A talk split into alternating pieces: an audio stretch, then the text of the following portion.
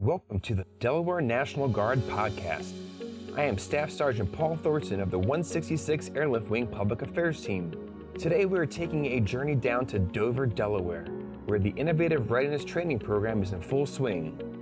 The Innovative Readiness Training Program, or as we refer to it as IRT, provides services such as basic medical and wellness exams, optical exams, and single vision prescription eyeglasses, as well as dental exams, extractions, and fillings.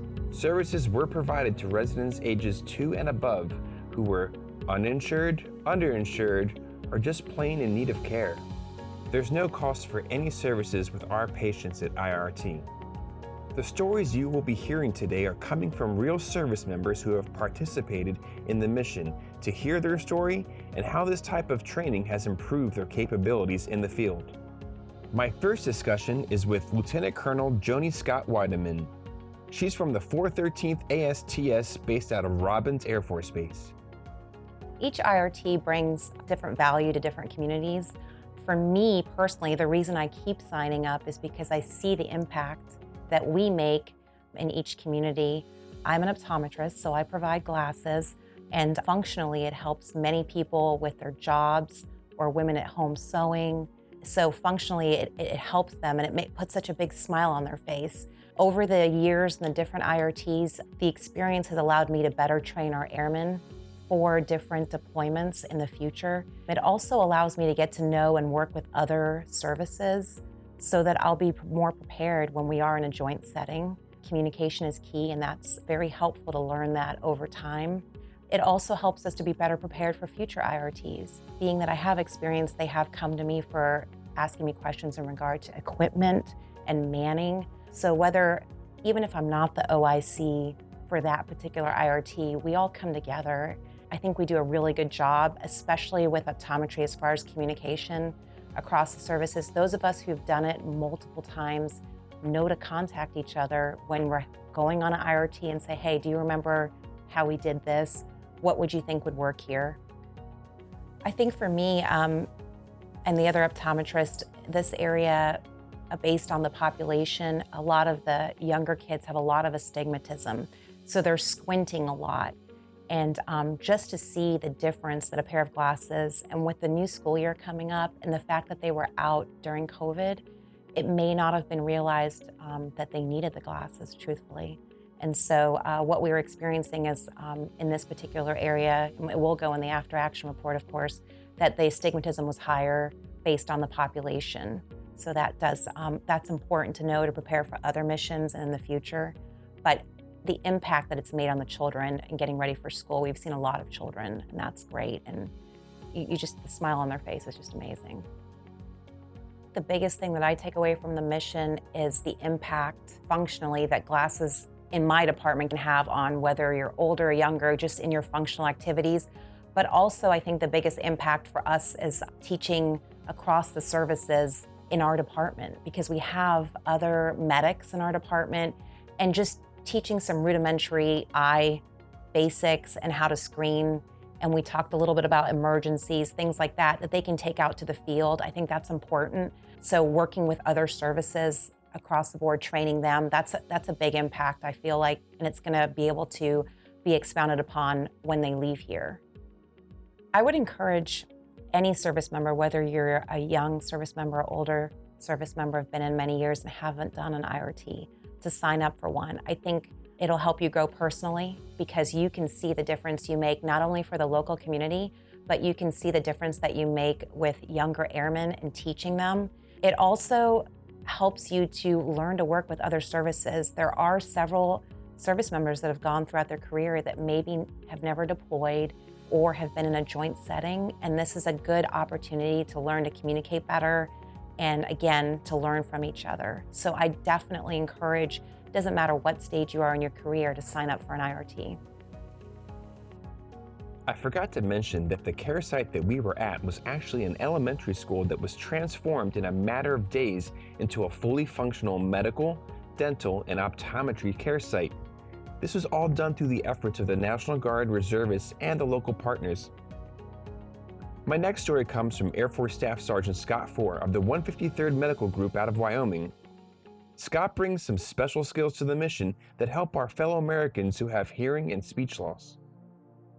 This IRT is a phenomenal training experience.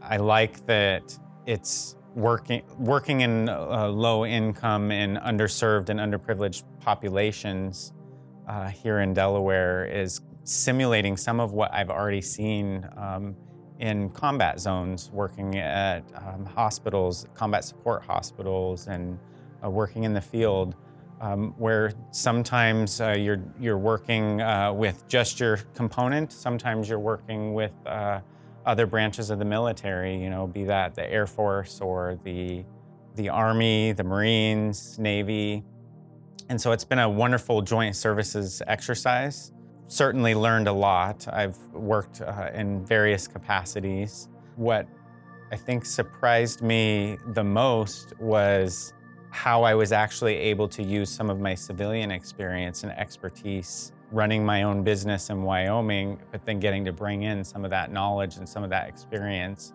um, to support uh, our service members here during their training, to give them the opportunity to see what it's like to work uh, with another culture in another environment, um, working with an underserved population. And, and that's similar to what I experienced previously in Iraq, working with civilians or local nationals um, who don't have access to adequate health care.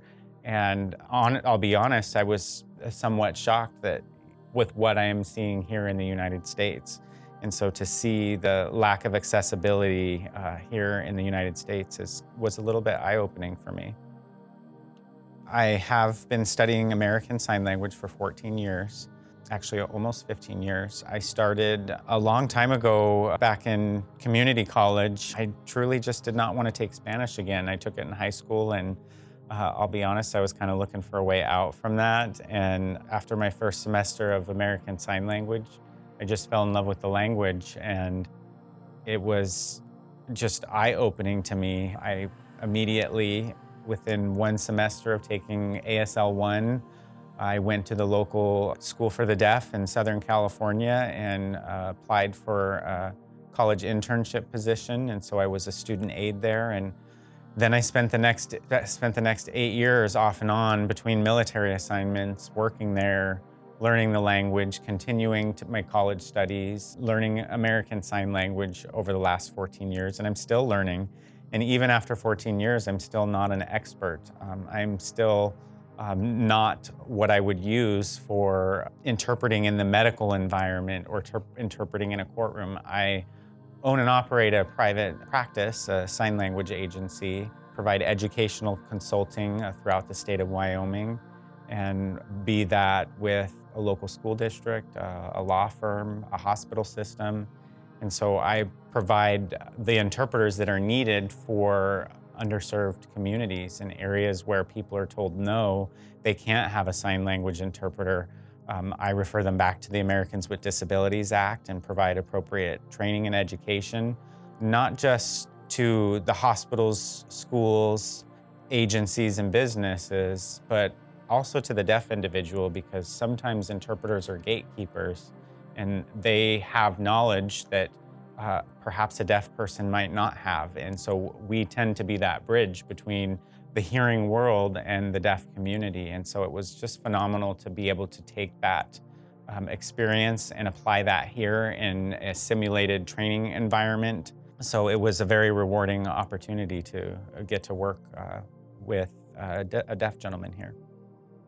I think that many of the service members um, were really unaware. I mean, there's a lot of people who can live their whole lives and have never met a deaf person. And there's a lot of people who have deaf family members. Um, in fact, we do have an officer here who, at this exercise with us, who has a deaf family member. And then I personally don't have a deaf family member. I just learned from college and from the university.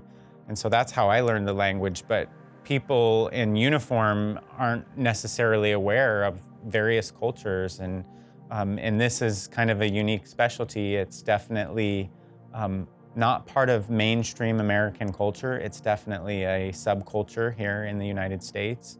Um, and these pockets of deaf people tend to reside closer to residential schools for the deaf, um, where there's a greater support system. But when you come out here to a place like Dover, Delaware, where there is more limited accessibility, there are fewer deaf people here. They don't tend to congregate here, they tend to isolate themselves.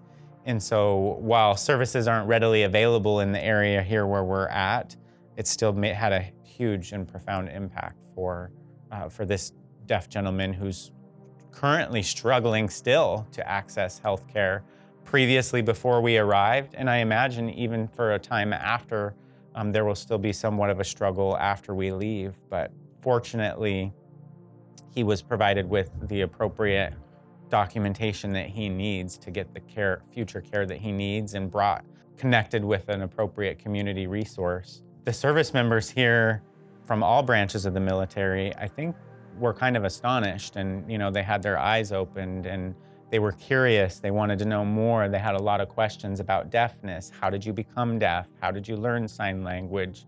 Uh, they're curious what it's like between speech versus sign language, and um, there's just so much curiosity there that it's good to bring awareness to our um, men and women in the services.